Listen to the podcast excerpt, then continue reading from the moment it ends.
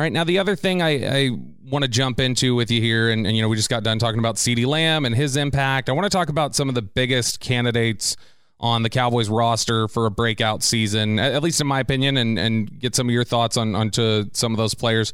For you, I, one of the guys for me that stands out is is going to be James Washington. Um, that's a guy who who he flashed in his second season with Pittsburgh. He, he caught forty-four passes, seven hundred thirty-five yards. That put him at almost seventeen yards per reception.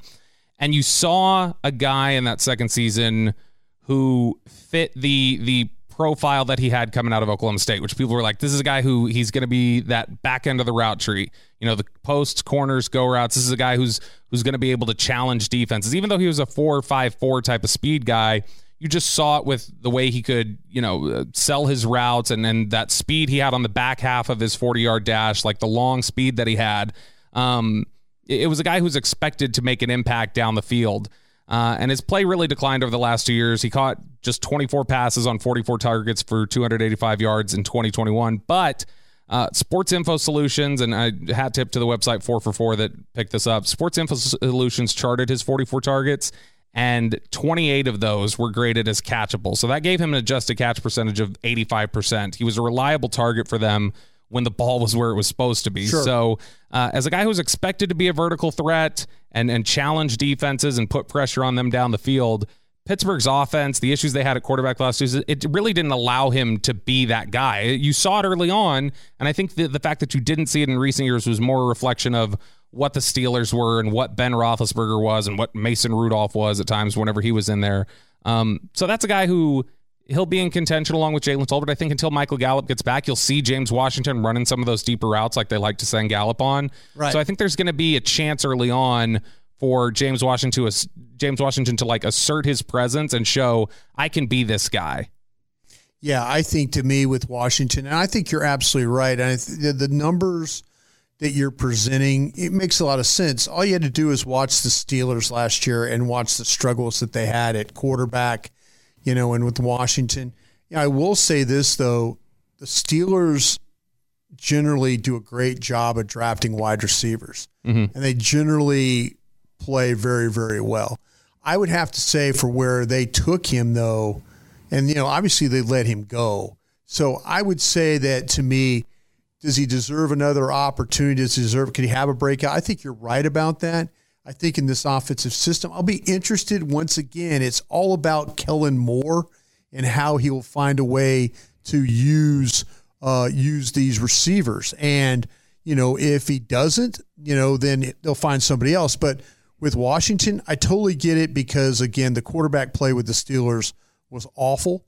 And, you know, maybe taking advantage of Dak Prescott and the way he throws the ball, especially down the field, I think would be a, a big lift for him. Yeah, and and uh, does he break out? Not necessarily, but I mean, I think there there's at least evidence, there's context clues here that say James Washington could perform better here in Dallas. Yeah. And, and you know what? It's another. It would be a big check, honestly, in in the uh, column for Dak Prescott as as a as an elite quarterback, if he is able to help elevate James Washington, because there's always been the talk of like, well, how does Dak make guys right. get better? And it's like, it's a little tough because they don't generally bring in outside guys for, for him to target. They, they, you know, he, he did make Amari Cooper better, but a lot of people go, yeah, but that's Amari Cooper. And, right. him, and so I think James Washington would be a really good example of that. Um, I got a couple other names I can go through, but I'm curious, is there anybody else that stands out to you as somebody that you think like this guy could, not necessarily that they will, but like, this is a guy who at least there, there's some context clues or some evidence that this guy could have a breakout I'm, I'm here. Buying, I'm buying Dorrance Armstrong here. You you and Jerry both. I really am. And I know yeah, it makes me a little nervous when the boss says that, but uh, I, I'm buying Dorrance Armstrong. I, there was a time in my life where I watched Dorrance Armstrong and watching him come out of uh, college and thought, man, this guy has got pass rush ability. He's got the ability to win on the edge. He can attack. He can attack the pocket. He can make plays and all that. And then there would be that game where all of a sudden he'd have a sack and a half. And you're like, ah, Dorrance Armstrong gets it. There it is. And then the next four games, he would do absolutely nothing. I think Dorrance Armstrong made a huge jump in, as far as the way that he the way he played, as far as from from you know those times where it was one game and then gone for three. Yep. I think he's I think he's developed some consistency. I think he I think he has a better feel of how to rush the passer. I think he's taken full advantage of this working with Dan Quinn and A D on the with the defensive line. I think that he has picked up a lot of things along the way. I expect him to have a really, really, really big season. And I, I know that people are talking about losing Randy Gregory and how bad that was. I think Dorrance Armstrong is going to step up and give you some things that Randy Gregory clearly didn't give you. Randy Gregory Ooh. gave you some pass rush. Yeah. I think Dorrance Armstrong gives you both. I think he plays the run exceptionally well, and I think he can give you the pass rush. So I feel like that you're going to get a more complete player, much like you have playing at the left defensive end when you start talking about Tank Lawrence. Play the run, rush the passer. I, I think another name uh, to consider there in terms of a guy that could break out, a, a veteran name, and that's Malik Hooker. Um, and, and Hooker was a guy, I mean, drafted by the Colts. We talked about him a little bit in the last episode. He was drafted by the Colts in twenty seventeen, and the expectation is like, this guy's going to be one of the best center fielders the N F L has, because there was this rare range and there were these plus ball skills. And you, you saw him really early on in, in his career. It was like three interceptions in his first four weeks in the N F L. And then pretty quickly, the bad luck with the injuries just hit. He tore his A C L and his M C L in week seven of his rookie year. Then he had knee, hip, foot injuries that kept him out at various points during the twenty eighteen campaign, including uh, the season finale, their their playoff loss. Then he, you know, has a meniscus tear that kept him out several weeks in twenty nineteen. Finally, he tears his Achilles, ending his twenty twenty season after just two games. So twenty twenty-one last year actually was the first year of Malik Hooker's career that he didn't miss any time due to injury.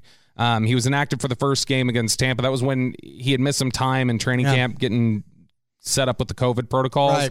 So he didn't get a lot of reps. There were there was a learning curve there. So that was why he was inactive there. And then, of course, he landed on the COVID list at the end of the year. But he stayed healthy. He wasn't on the injury report missing games. And I think that was a big deal for him and a big accomplishment for him. And and he earned the trust of Dan Quinn. You saw his snaps increased in the second half of the season. And I think you saw him turn that back, that trust back, and and say, like, okay, that was founded trust because he's he's playing good football for us. So the talent's always been there for him. It's just been a matter of, like, can he stay healthy? And if he can do that and experience the same sort of jump, I think in the second year after an Achilles injury, which is always, it always happens. That, yeah. That's always the year where you see the production. Yes. It yeah. usually takes about two years. And I think that fits why you saw in the second half of the season, he was playing better too, is that he's yeah. slowly getting that. That's an injury that takes some time to come back from. So Cowboys rewarded him with a two-year deal, and I, I think that that's somebody who will have a real chance to show, all right, I'm the guy that you guys thought I was when I was picked in twenty seventeen. Yeah, and I'll add one more guy here real quick is Jabril Cox. I think Jabril Cox, I mean, you know, they they were they were gaining trust with him, and then he got hurt. And watching him on the side there work, uh, you know, I feel like that he's getting, Britt Brown's doing a great job of working. The kid's a hard worker. He's a really, he's a very good athlete. He can cover the tackling part part of it. I think that that, that that's gonna that's gonna improve for him. But I think the more work he gets, the more reps he gets, the more opportunity he gets, I think you're gonna have a pretty special player. I, I know watching him play at L S U, I was super, super happy to see when the Cowboys drafted him.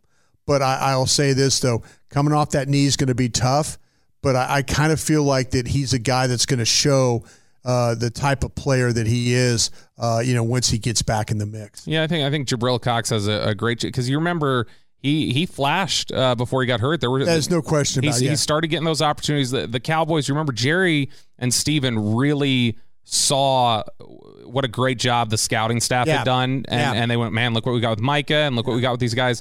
Let's start getting some of these other guys opportunity. Yeah. And that's what pushed Jalen Smith out the door, was honestly the performance of other rookies that other made them rookie. say, well, let's yeah, see what exactly. this guy yeah. is, since the scouting staff believed in him so much. And that was warranted. You saw him make big play against the Giants. Yeah. Um, a big we knocked Daniel, Daniel Jones, Jones out yeah. of the game, and yeah. it, it really effectively ended any type of offense that the Giants had that day. Absolutely. And and so you saw a lot of encouraging signs early on from him, and then he just he got hurt, unfortunately. But if he can be healthy, absolutely. That's a guy that I think they're they're counting on big things from. Uh, another guy for me, and and you know, there'll be some competition there inside, but also Odighizuwa, a guy who he came out playing with his hair on fire last year. He had the six quarterback hits, three tackles for loss, two sacks in his first seven games of the season. And he was consistently disrupting things. I've told you this story on the air. I know we've talked about it a little bit. I had somebody from another team like text me, another defensive lineman who was prepping to play the Cowboys yeah. in a few weeks. And he's like, who is this ninety-seven? He's a badass. Mm-hmm. Like, he's like, that guy's just like, the motor doesn't stop. He's, He's he's super athletic. He you know he's got some pretty good pass rush moves for how young he is. So other people around the league were taking notice of Odighizuwa, and then the production tapered off a lot in the second half of the season. But I think that was that you know just the proverbial rookie wall. Um, I mean, you could tell the Cowboys took notice of it. Dan Quinn took notice of it because Odighizuwa was playing sixty-two percent of the snaps the first ten games of the season, was producing, and then right as his Happens, production tapered yeah, off, yeah. they pulled back his snaps, and he was yeah. playing under fifty percent. Yeah, the rest he got wore of the way. down. Yeah, and, and I think that that's normal yeah. for a lot of these guys. I mean, ten games, that's about what you're going to end up playing in right. a season in college if, if you're going to a program, ten to twelve, um, unless you get into the playoffs or, or you've got a couple bowl games. But I think that, and Odighizuwa, I think he looks in great shape out there. Um, I, I think that once he's going to be able to get past just that issue of the fatigue, the burnout, I think you're only going to see him improve. The only thing that may get in the way of, of him having a big breakout year is is something you've talked about this week on the radio, which is the Chauncey Golston effect. Like, how right. much is Chauncey Golston potentially yeah. going to eat into those snaps? Yeah, I hope this isn't a thing where Chauncey Golston is going to be, oh, he's going to play three technique, and wait a minute, the, the three techniques are playing well. We got to move him back to defensive end because – you know, as a backup guy. Hiram Crawford disease. Yeah, you know, keep moving a guy around. yeah. I, I hope that there really is some good competition there. I'm going to add one more guy to my list, and this is going to maybe sound funny. I think Tyler Biadasz is going to be a better player. I think that's year. a good call. And, you know, and I, I kind of feel like there was some struggle early in the campaign last year, the first eight games. Even though they were playing better, there was some struggle there with him. And I think that in the second half of the season, he became more comfortable with what's going on. And we had a chance to interview him on one oh five point three, The Fan, and I really like the mindset that he's got right now. Physically, he's not the biggest guy in the world, but he's a really good athlete. He's, you know, if you thought he was going to be Travis Frederick because he went to Wisconsin and all that stuff, that that that wasn't going to happen. Right. But I think he's going to be better playing inside.